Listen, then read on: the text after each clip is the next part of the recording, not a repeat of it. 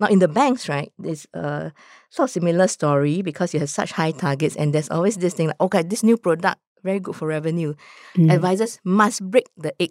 Now what is break the eggs? Because my advisors come from banks, right? Come from this culture. Break the egg means cannot be zero. Right. You die die die must sell some of this. If you don't sell, right, then call you back on weekends and make you do calling and all that. Like they find they do a lot of things that they can't cause them to cannot sleep at night. You're listening to the Building Financial Fitness podcast, the show where personal finance is about the person, not just the numbers. Here on BFF, we talk about how to make money your best friend so that you can have the freedom to make the most out of life. We go through the honest discussions about money so that you don't need to make the same mistakes. We demystify jargon so that no one can smoke you with complicated acronyms. After all, money's greatest value is to give us control over our time, which is truly our greatest asset. I'm your host, Junus Eu.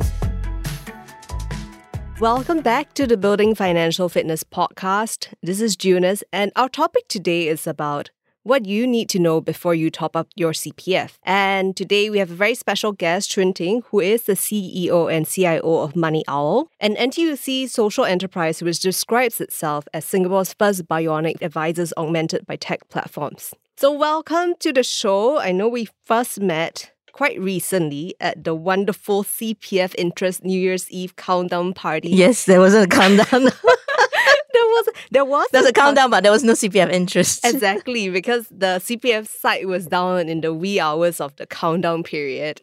But that aside, tell us more about your story apart from your current role at Money Owl. Yeah, thanks for having me here, uh, Junus. I pleasure. think the funny thing about this role is that I would never imagine myself in it Mm. because I never set out to be a finance professional. I'm actually an art student, a humanities student. Mm-hmm. Uh, my first degree was in uh, history, and then I did a second one in Chinese language and culture. Mm. No, typically not supposed to know how to count one. I actually went on uh, in a MINDEF scholarship Mm. to do my degree in the UK. And so when I came back, I served the government for eight years. So last time the bond was like eight years, you know, for, for overseas. So I, I sort of obviously that accidentally fell into investing because after I worked for about nine years, I was rather burnt out. So I thought I'd take a year out.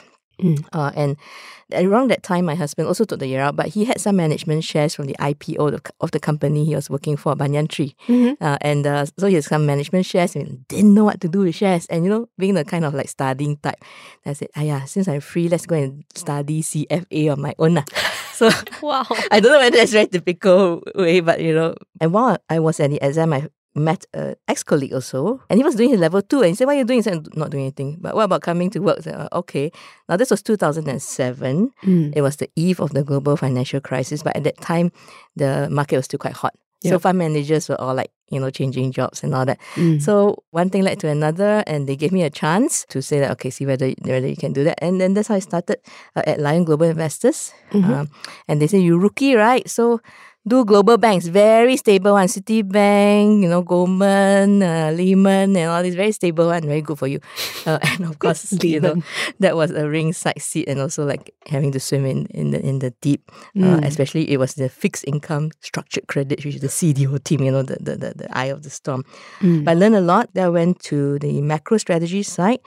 After that, I sort of got a little bit bored. So I was contacted a friend because after crisis, when no crisis, it's very boring. One. Yep. Uh, then they say, hey, why you come and join NTUC? I was like, don't want. NTUC is like government and it's like, it just, I got out, right? And then it's like, too boring, right? They said, no, no, no, uh, NTUC is actually doing uh, social business. Mhm. So I thought, okay, that's interesting. And after a long while, I I went over to NTUC Enterprise, which is the HQ, and I was doing a kind of like looking after some capital management. But then uh, NTUC Enterprise uh, had a project to think about financial advice for uh, the ordinary Singaporean Mm. and how it can be done better Mm. uh, to so that there's greater confidence, greater retirement adequacy. And they me, hey, you come and lead this uh, project team. lah. Mm. Then afterwards, they said, okay, why don't you, should we set up a company and can you lead it? So then I sort of, having no entrepreneurial bone in my body whatsoever, I fell into so founding this company in which I don't own a single share. Mhm. Yeah, so it's supposed to be startup, lah, but in a sense it is, but it's also owned by big corporate. Uh, Mm. Right, and and uh, I'm an employee, but a f- founder nonetheless. Mhm. Uh, and yeah, so that's where I am. So I actually agree with Money Owl's slogan about being wise about money. I like the approach that is about having a sensible and balanced outlook and not chasing money for the sake of it. Money Owl looks to optimize cash and CPF, but also offers conflict-free financial advisory services, right? And and conflict free is something that you know is not synonymous, you know, especially when there's commissions involved. So can you tell us a little bit more about that? Yeah, uh, allow me some time to sort of unpack this because it's a sensitive topic and quite a difficult to- topic. Uh, but conflict here refers to the conflict of interest between an advisor's own interest and a client's interest. I identify generally two types of conflict. And the first one is what I call compensation based conflict. And this was the primary conflict that Money Owl was set up to try to address. Mm. And this happens when an advisor earns commissions from products. And there lies a sort of temptation to try to push products or sell products that will pay him more, mm. even if it's not the most suitable or even necessary for the client. Mm-hmm. Now, I want to be quite clear I'm not saying that all commission agents or advisors are bad people, right? so that, you know, people don't throw stone at my office, right? But the fact is that commissions do create this conflict of interest. MAS, uh, Life Insurance Association and associations have recognized this, and so a lot of regulation is about mitigating and controlling it. Mm-hmm. So on the investment side is also right. If I sell an active fund, uh, expense ratio of two percent, I get one percent, right? Then I get, of course, I get my rep fee, which is independent of the fund, another one percent. So if I don't sell the one with trailer commission, right, from the expense ratio, then I get half less law, you know. So it's actually not easy. It's actually very real and it's a terrible dilemma because I'm pitting your own economic interest and your family's sort of livelihood and standard of living mm-hmm. against the interest of the client. So is it all the advisor's fault though? Uh, no, because actually the product providers don't help lah in this dilemma. They also want to earn premiums. It's revenue. Now, every company wants to earn revenues. Every yeah. management wants to earn revenue. So there are these uh, so-called independent financial advisors, IFA. The difference is that IFA uh, can carry different insurance products, for example, yeah. And go do investments. But the uh, let's say tied agency falls if your income they only sell income products, your prudential sell prudential products. Mm. But in reality, it's not so simple because the idea is that IFA can compare different products and give you the best. But you know, the insurers sometimes they want to push certain products mm-hmm. and they want to they will incentivize this product, you know, uh, and the incentives are the commissions, maybe higher incentives actual cash payments for selling that product and uh, incentive overseas trips and, and uh, junkets like that. Yeah, and I think like, you know, uh, another analogy in the medical world is when doctors push certain drugs over the other, right? Because of the kickbacks that they get. Yeah, uh, just because it's a high quantum. And, and yeah. I'm not sure if people know about these things, that where their premiums actually go to. Mm. Um, I was quite disappointed and it's probably quite a disgraceful situation given how advanced Singapore is in its you know finance industry. Mm. Uh, so one uh, insurer I will name who actually didn't want to let Money Owl distribute its products because you know we have a comparator on our website. Mm-hmm. We compare different companies' products because they say that this is not the lowest cost. And on top of that, uh, unlike pe- other people, they can't come and tam shong with us and say I pay you more incentive, then you give the deal to me lah. You know, even they, they can't. We can't. They yeah. they do. They do. They, they right? say that other people do because they can influence the decision. Mm. Now, I was quite shocked to hear this because uh, certainly you can't really say that, right? But that is how the situation in Singapore is, right? Mm. Uh, and that's the way that it has been so. And in the last decade or so, what's worse that these so-called independent FAs have been bought up by insurers. So insurers actually become majority or even total owner. So it's really not independent, right? Because you are tied to the insurer. It's like back to square one. Mm-hmm. Um, now in the banks, right, there's a sort of similar story because you have such high targets and there's always this thing like, okay, this new product, very good for revenue. Mm. Advisors must break the egg now, what is break the eggs? Because my advisors come from banks, right? Come from this culture. Break the egg means cannot be zero. Right. You die die must sell some of this. If you don't sell, right, then call you back on weekends and make you do calling and all that. Like they find they do a lot of things that they can't cause them to cannot sleep at night. Right. So so this is the whole ecosystem and the net result is that people actually don't trust advisors. Advisors are meant to be professional, advise you on something important. It's a noble cause. Mm-hmm. They're more like salesmen. They'll run away, you know, say advisor, I don't talk to you. Mm. And this is a sad situation for everyone, really. Yep. And not just for clients who then shy away from financial planning uh, but also for the uh, industry. And that's where Money Owl hopes to change that for everyone's benefit. Mm, Yeah. Got it. But the conflict actually can be also very subtle. And I, I sort of want to talk about second type of conflict because I say there are two types. Mm. And I don't know how to name this, but it tends to operate in the VC funded space Mm. of uh, startup fintechs. Yep. Maybe call it the growth at all cost conflict or the sort of exit motivated conflict or whatever. Because as you know, Mm. uh, startups have to raise a lot of capital and growth is always the one that's involved, right? Yep. And but it's very subtle because on the surface, uh, fintechs seem to be solving the conflict of interest due to compensation and, and high costs because in fact most fintech uh, involved in financial advice they do not take commissions in their salaries Mm. uh, and they actually even lower costs. Now this is really really a good thing in itself right? There's no no, no concept about it. But because the ultimate goal of the company shareholder is to grow right and to get more funding get higher valuation maybe exit maybe IPO maybe buy GCB you know then Mm. it's so you tend to be extremely aggressive Yep. in persuading clients to do things that again may not be necessary, may not be their best interest, and borders on not being fully honest. lah.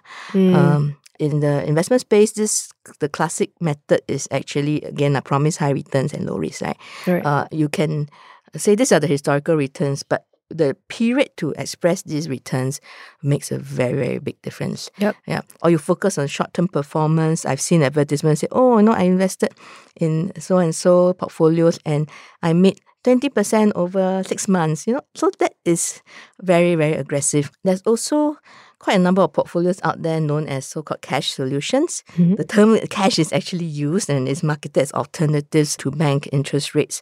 Uh, most of these are money market or bond funds that come with credit risk. It has emerging market bonds, Chinese real estate bonds, and all that. And but I really don't think it's right to call emerging market that that comes with credit risk cash. I think finally the thing that I don't like, and because you mentioned CPF about one of the things that we are very passionate about CPF, right, is that um, we built our proprietary analyzer with CPF to give people uh, the uh, a sense of what they can get from CPF Life's own innate compounding power. So many people build CPF projectors now. I, I think probably because following us, uh, but the message behind it is actually to say CPF is not good enough. Uh, and they should be invested or something like that, you know. And there's even one advertisement say, hey, why sell it for 2.5%? You can get 9% asterisk. when you know the the risk is risk really free different. versus something right. else. So not comparable, and but you know people get enticed. But uh, happily, I think it only happened sometime. Then didn't get repeated lah. Uh, maybe there was some objection. Yeah. So I just find uh, uh, these are some of the more subtle. Uh, conflicts of interest that come about because in this case they have to grow right you know, just as the compensation based conflict is because they have to eat right so uh, so lastly I find um, so it's just too much packaging too much bells and, and whistles like you know So, how does Money Owl mitigate this conflict of interest? Like we spoke a lot about these two different kinds of uh, conflicts. Yeah. So for compensation based conflict, well, uh, we rem- remove it by having salaried advisors, right? Because then you don't have to make that choice between taking bringing home the bacon and and uh, giving being a professional. So for insurance, what we do is uh, we still take the commission, but we retain it at the firm level. And it's not given to advisors at all. So the advisor can then advise on low cost solutions without uh, conflict. So this is the first uh, level of benefit from our model. Now I want to just say because there were people who object and said, but surely your advisors cannot like don't sell anything and still keep their jobs. Now that is true because social enterprise is not not a charity, right? So I will I will say and without being coy about it, that advisors are salespeople. Their performance is also assessed at least in part based upon sales, uh, because also uh, it's a concept of what selling is in in advice. Selling, if you just give people advice or analysis, right, and you don't persuade them to take the action that's good for them, then actually you're not making an impact. And if you are consistent about giving the right kind of advice or offering the right kind of solutions, and actually the more you do, the more good you do, right? If if that is uh, if you are consistent about that, uh, we also have a very strong check because our insurance philosophy is open for all to see. We always say we advocate term insurance with a comparator and all that. And for Money Owl, we have centralized solutions team. You cannot say one advisor recommend this, and another advisor recognize uh, recommend that. So we, that's not allowed. So that's why with this, we, we tend to be very strong advocates of, of term insurance. We sell a lot of term insurance. Now, it's not that whole life or cash plans we are bad. You know, it's just there is a place for whole life, Mm-hmm. and when it comes to retirement income insurance that supplements CPF life, there's a very large uh, role for certain groups. Uh, but the only thing we don't sell is ILPs, uh, insurance linked funds. Yep. Just don't think it makes sense, too expensive and all that. Mm-hmm. Uh, but but this is how we take away compensation based conflict so you get the right advice. That is your first benefit. Mm. Now, the second benefit you have, remember how I said that advisors have to go around hunting and prospecting is a big part of the effort and one of the Yes. most difficult.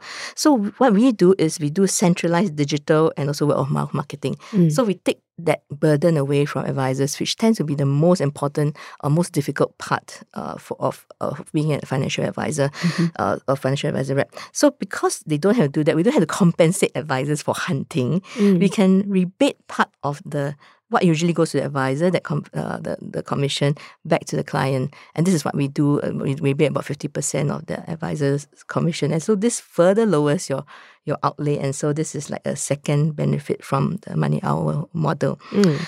Now, what about this? They say, oh, but Money Owl, you still take the commission at the firm level, right? So still got conflict. Now, we examine this thing about whether we should be totally fee only. Let's you come for insurance advice, right? Pay me whatever, like hundred dollars to two hundred dollars, right? Then whether you you buy or don't buy is another thing, right? Mhm. But the conclusion actually is that it's not in the interest of mass market to pursue this. Mm. Two reasons. lah. Firstly, it's actually too convoluted. People don't understand this kind of pricing. Our sister company, Provident, actually tried that in the early 2000s. People just couldn't understand what do you mean by you pay a fee, then you rebate part of it, or if it's lower than the commission. And as a result, uh, that it, doesn't take off. And we don't want to we want to simplify things for clients. We don't want to uh, make it difficult. And really, for mass market clients, right, you you need to cover fixed salary costs, right? You have to be paying like thousands, you know, Mm. before it's, it's worthwhile. Then the second reason is that we've looked at markets that have banned commission. Mhm. UK, India, Australia. But the net result is that advisors don't bother with you know, lower middle or, or lower income. Mm. They just go for high net worth and affluent who have a lot of money to invest Yep. because they can charge fees on that. Mm. And then it backfires, right? And being a social enterprise, then that is really counterproductive. Yes. Yeah. Um, and that's why we choose this most optimal model that helps us to uh, take away the conflict from the advisor and serve the uh, broad public. Mhm.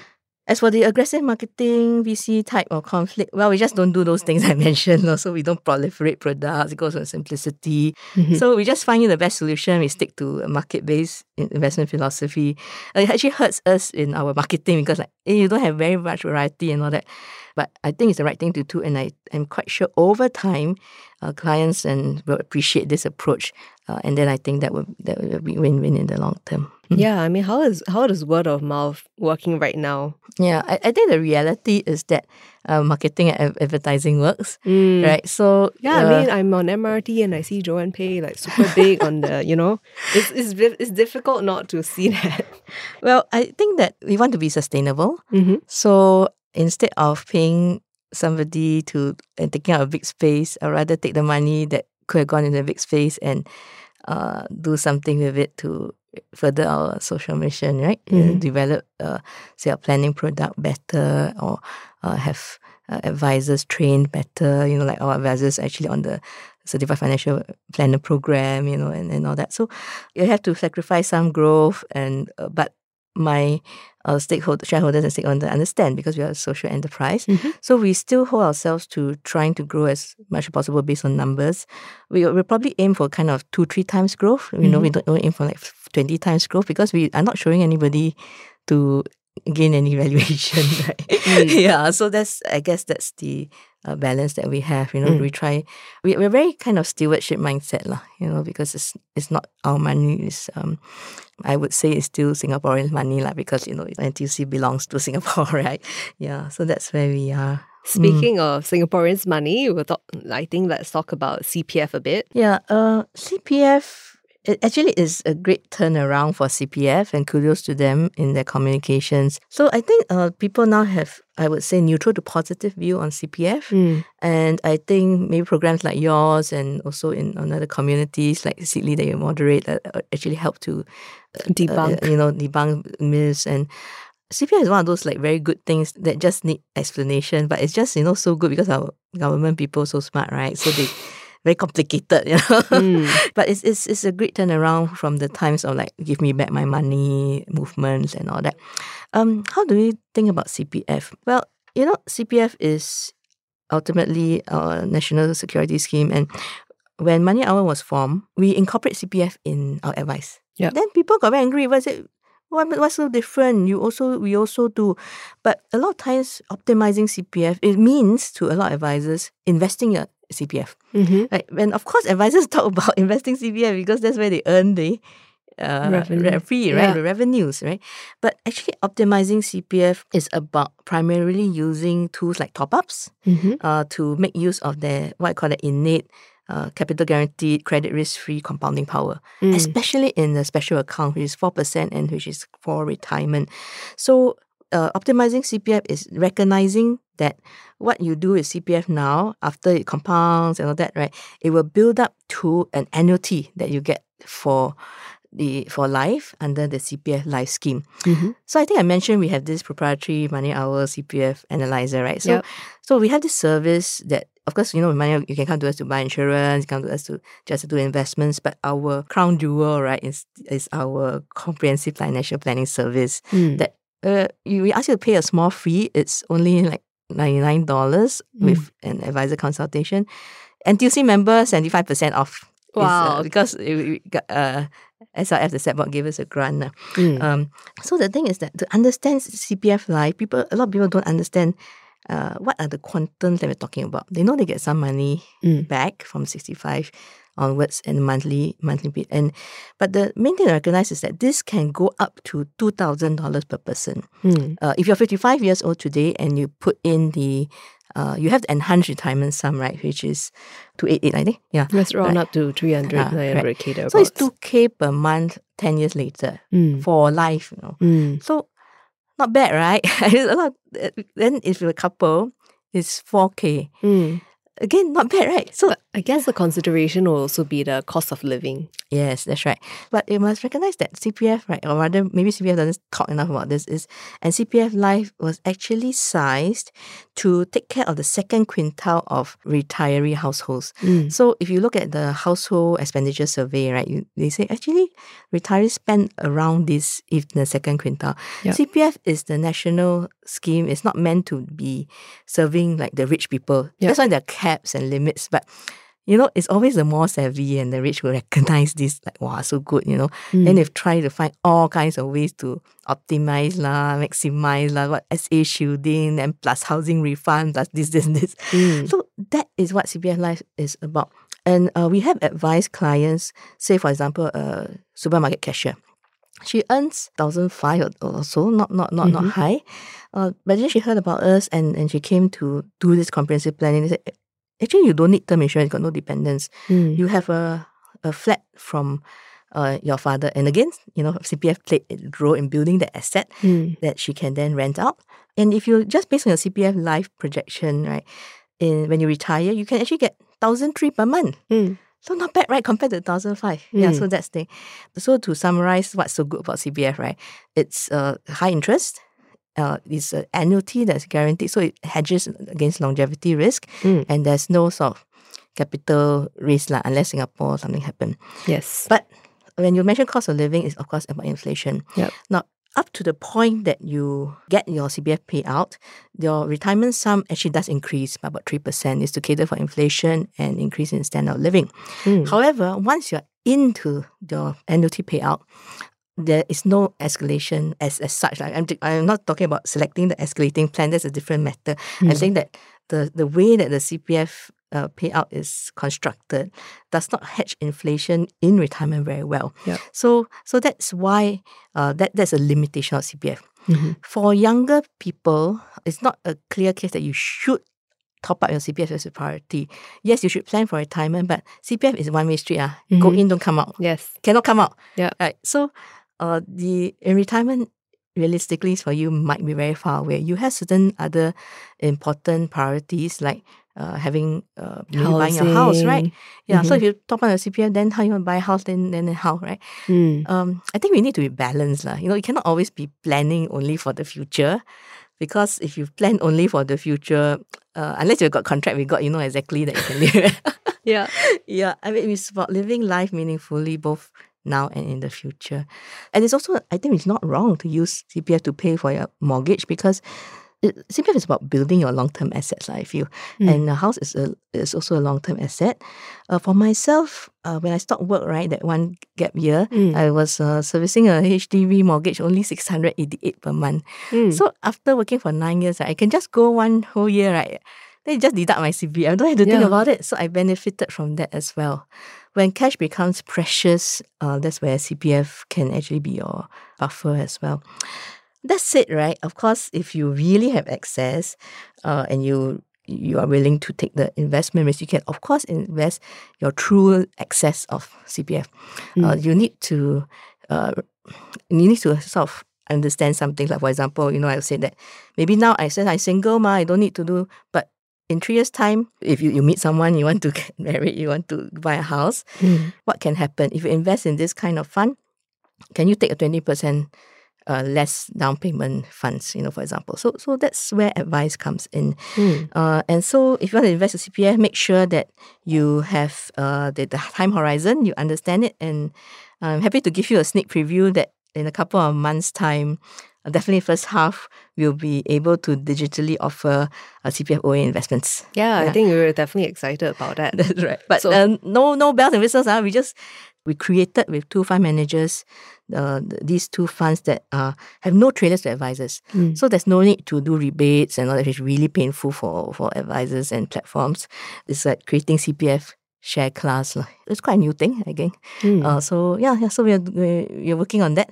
We believe CPF is primarily about using CPF to build up your retirement income. Mm. So that's why CPF investing is like a sideshow for us, right? And and only now we uh, uh, we completed most of things. Then we sort of use this for completing that full suite and uh, having a supplement. Uh, over time, I'm confident that clients may start with investing the CPF, but they will understand that actually Money Owl can help stitch together all these other parts of CPF Mm. advice as well and see the value in uh, coming with us. Mm. Mm. But talking about retirement, right, and given the the fact that we are living longer lives, we also might not have longer health spans. We might be looking at longer working lives. How should we be thinking about retirement, and what other trends are you seeing from your perspective at Money Owl? Yep. So um, often when we talk about something, it's actually nothing to do with finances. It- It's actually to do with life, Yes, and that's because uh, finance enables life. Mm. Financial goals are not the be all and end all. It's really your life goals. So when I talk about retirement and you know longer lifespans, I think we need to really rethink retirement. And I think, as you pointed out, many people are rethinking retirement. Mm. So the sort of common concept that people have is that retirement is a destination. Mhm. It's an absence of something, the absence of work, lah. Mm. You know, and you're being free from the grind. You go to office and, and all that. Yep. So this conceptually seems good, but if you think why is it that people uh, like this, right? The absence of work, then it must be something wrong with work, right? so I think if if you think about it, then perhaps you need to resolve that. Mm. Uh, and you should not resolve that only through sort of trying to retire as early as possible because then it's, a, it's an absence of something meaningful. And you should be pursuing that meaning uh, now Mm. uh, in a balanced way. Yeah. So I think if you enjoy what you're doing, then really there's no, uh, it's passionate about, and you don't really need to care for the income. If you do work, uh, you want to, and perhaps there's no so-called retirement in the in terms of absence of work. So let's redefine retirement from a state of what you don't need to do to a state of being able to do what you really want. Mhm. A dimension of that we think we mentioned physical health. Yep. Very important. Almost health is wealth, they say. Uh, family, but really finding what drives you. Mm. Yeah. So that's the first aspect. On the material side, when we talk about material adequacy within this framework, uh, we always think mainly in terms of the sum of money, sum of retirement income. Uh, we always say that when you are young, you're scared you die too young. right? When you're older, you're scared you don't die soon enough.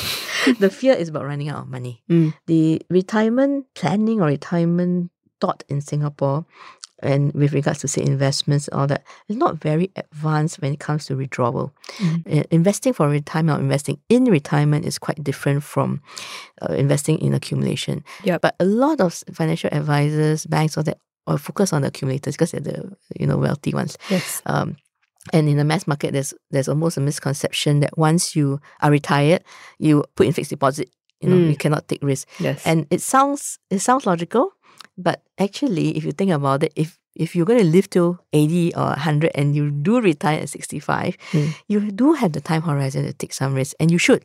Yep. Otherwise, you will be having to have a very big capital sum at retirement. Mm. So this is something that we've been trying to educate Singaporeans about as well.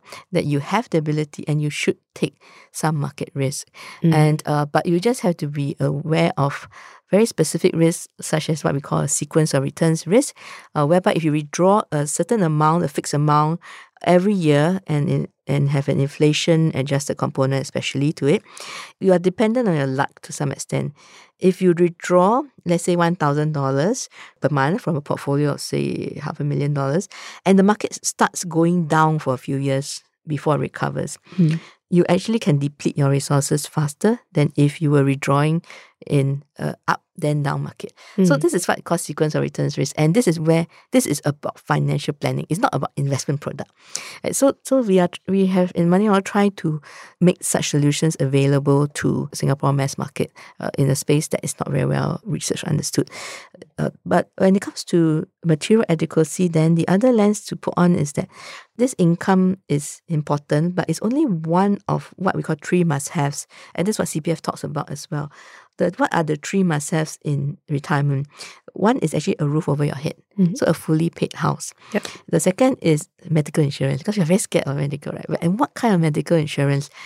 It's really the you know go hospital or chronic illness type. So it's our kind of like shield insurance. And the third then is this retirement income, both in sort of normal living and in disabled living. Mm. Now, in all of these schemes in Singapore, we build using national schemes like CPF, the base. Yep. So, so we treat government really as like trampoline. You know, that's what SM Tharman said, right? We it's a safety net, but it's also a trampoline. Mm. So we, when you provide a safe floor, you are freer to take some risk and and and do the additional part according to your desires.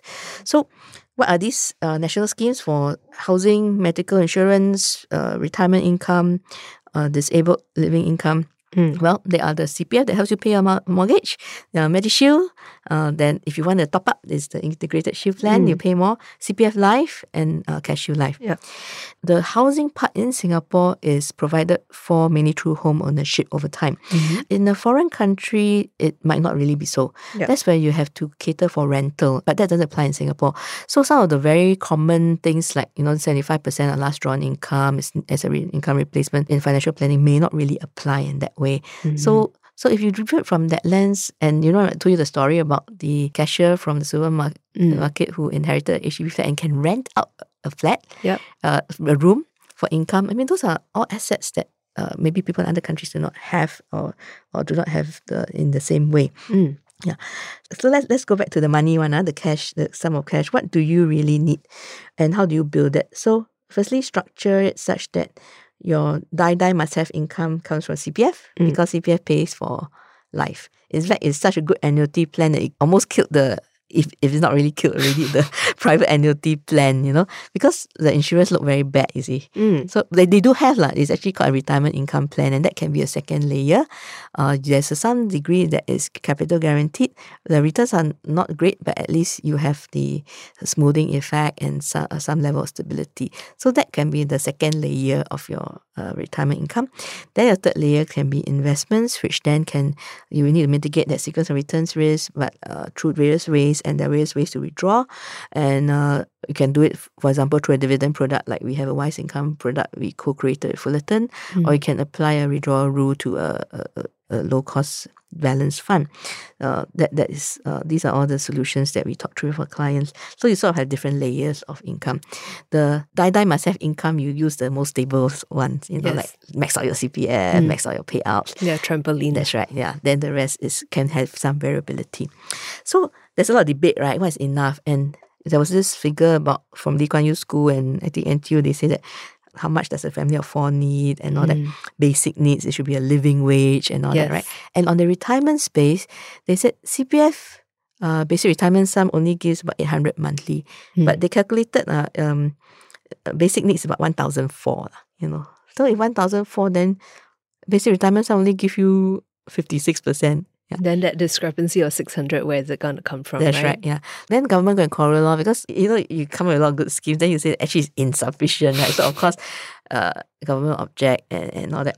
So, looking at it, right, you say, okay, I don't know whether it's really 800 or 1,004, but CPF Life can give you 1,004 if you max out to FRS, Mm. uh, full retirement sum, or even more at the enhanced retirement sum level.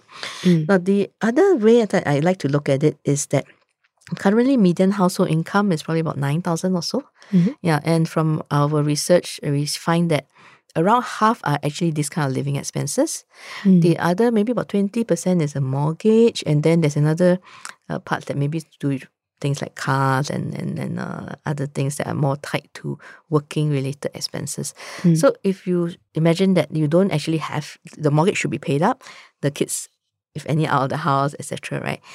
Uh, maybe about half of that seems reasonable in today's dollars, and actually half of it is about four thousand plus. So, if CPF Life as a couple can give you, let's say, about four thousand, it can cover actually a big part of it. Mm. Right? So, I mean, that's why in uh, Money Owl we always want to, when you do a comprehensive planning, we uh, and you pay us a fee, we are able to run the things and tell you these things because it actually means maybe you don't need to buy anything from us, uh, or you don't have to buy uh, as much, you know, uh, in the commercial space because you already have these very good uh, national solutions. Uh, and, and we have done that before. We have actually people come and, and me personally ask me, say, oh, I want to buy your one dimensional fund, you know.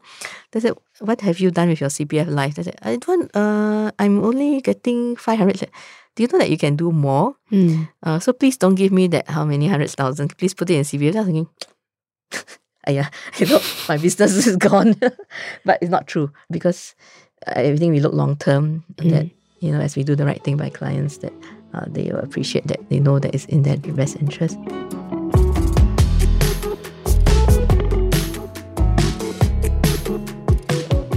I think we had a really good chat today on CPF. I always, always have a quick fire round of like questions for all my guests. So the first one is, what is the most expensive item you have bought which you regret buying? I, I don't think I, sh- I actually regret things that because I, I I don't attach myself a lot to money in, in that sense. But I would guess if I were to say it's like things that clutter up my house, like like books. You know, I actually have quite a number of finance related books. I love your Yeah. house and how that how there's so many books. But Yeah. okay. Maybe maybe some facial package lah. You know, that you always get upsold. Then after you want to go right, then say, "Ayah, COVID lah, not enough appointment." I mean, those, those are always the sort of And then by the time you get around to it, maybe they close down already, right? And that would be like the worst. Mm, okay. But but so far worst. no lah, no yeah.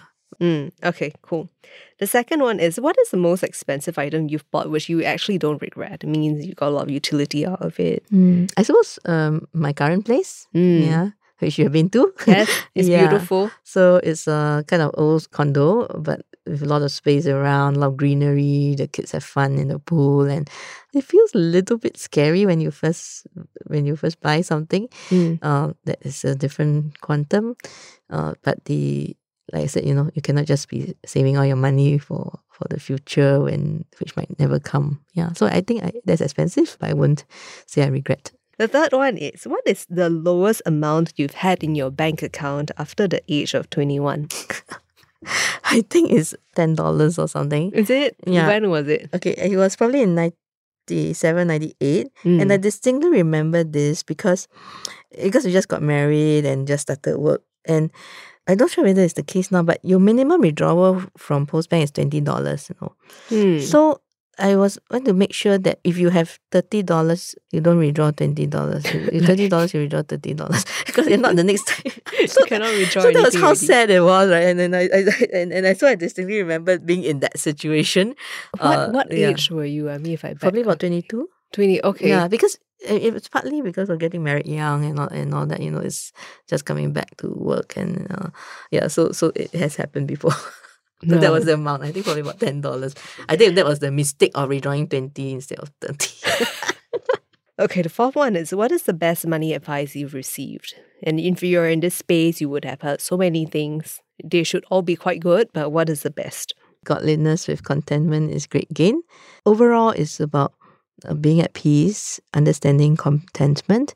Because if money is becomes a goal, really there's never enough. It's the same with status. Mm. Uh, it's the same with a lot of things. And contentment is not a passive uh, bo pian accept. You know, I just have to accept this. Contentment is actually something active, where you understand what is most important for you in life and what is less important. Mm. Uh, then you won't chase everything because you actually don't need everything to be living uh, sort of in a fulfilled and meaningful and happy way. Mm. So now, you know, with that in mind, and I guess the last question maybe wouldn't be that relevant, but then I'll just ask you anyway. If you had $10 million in your bank today, would your life be any different? Actually, not really. Not really. Uh, some years ago, I was at the you know the NTUC Social Enterprises, so number of CEOs and all that. Uh, we always have this joke around Chinese New Year, right? Mm. Uh, must buy the ang pao draw, right? Oh, Because the ang pao big- draw about ten million Mm, and all that, right? So then someone was saying, "Hey, shall we go and buy together?" You know, and all this, right? Mm. I said, "Um, I cannot buy." Is it like if I, what if I win? they all like me. If I win, how am I going to face my clients? How am I going to continue doing this job, right? Yeah, yeah, because the prospect of not being able to continue to build a company and the offerings and all that. Uh, I mean, you you could totally continue, right? There's nothing preventing you yeah, from but I. I, I sort of thought that would like kind of send the wrong signal, you know. It's That's the like, thing. It's only the let's say public perspective. yeah, but I mean right? that's a joke. That's a joke. uh, But I, I actually did worry a little bit that I might win. Yeah. Yeah, I mean, because I mean, it, it- it's a common occurrence on the Seedly forum. Whenever like there's a big winner, like the recent one, that was like ten million and split into two. So two people like were like we had five million dollars overnight, and then the thing is like, oh, is anybody like quitting their job tomorrow? No. You know that kind of thing. And that's the immediate thing, right? Whenever somebody has money and it's like, okay, I'm gonna quit my job tomorrow. I'm gonna like, you know, like throw my resignation letter and my Then maybe you should quit your job today anyway, right? or work towards something else. I, I can't say for sure, of course. Yeah, but the um, there's more to life than income and money, and uh, that's why money is an enabler. Yeah, Mm. yeah. And yeah, I think that we actually had a lot of good takeaways. So thank you for spending the time today with us. Yeah, thanks for having me, Junus. Yeah, I really enjoy chatting. Probably I talk a mean, bit too much, but We're looking we're looking forward to the CPF OA product, which you say Sure. that will come out in April, thereabouts. yeah. Uh, Okay, I let's mean, not commit let- to anything. okay. H1 2022. I'm I'm I. It, this is not me, right? It's probably my tech guys sweating, so I don't have to stress them too much. Okay, I hope they're not listening to this because they will, oh my God. All right, with that, we've come to the end of today's episode. And for listeners who want to find out more about Money Owl, they can go to moneyowl.com.sg. Many thanks as well to all of you out there for tuning in. This has been a fantastic conversation, and we would definitely love to hear what you think about it. If you would like to get in touch with us, you can reach out to us through the email podcasts at melisten.sg or at my Instagram at missfitfi. Aside from that, if you enjoy what you're listening to and want to hear more, please help to spread and grow the show by subscribing on Me Listen or Apple Podcast or by following on Spotify or wherever you listen to your podcasts. Finally, the Building Financial Fitness podcast is an original production from MediaCorp and recorded at Scape Live Studios, The Pod, powered by Audio Technica and City Music. Episode production is done by Junus Eu, with editing and support by Danny Koordi and Gareth Fernandez. Once again, I'm your host and BFF, Junus Eu. Until the next time.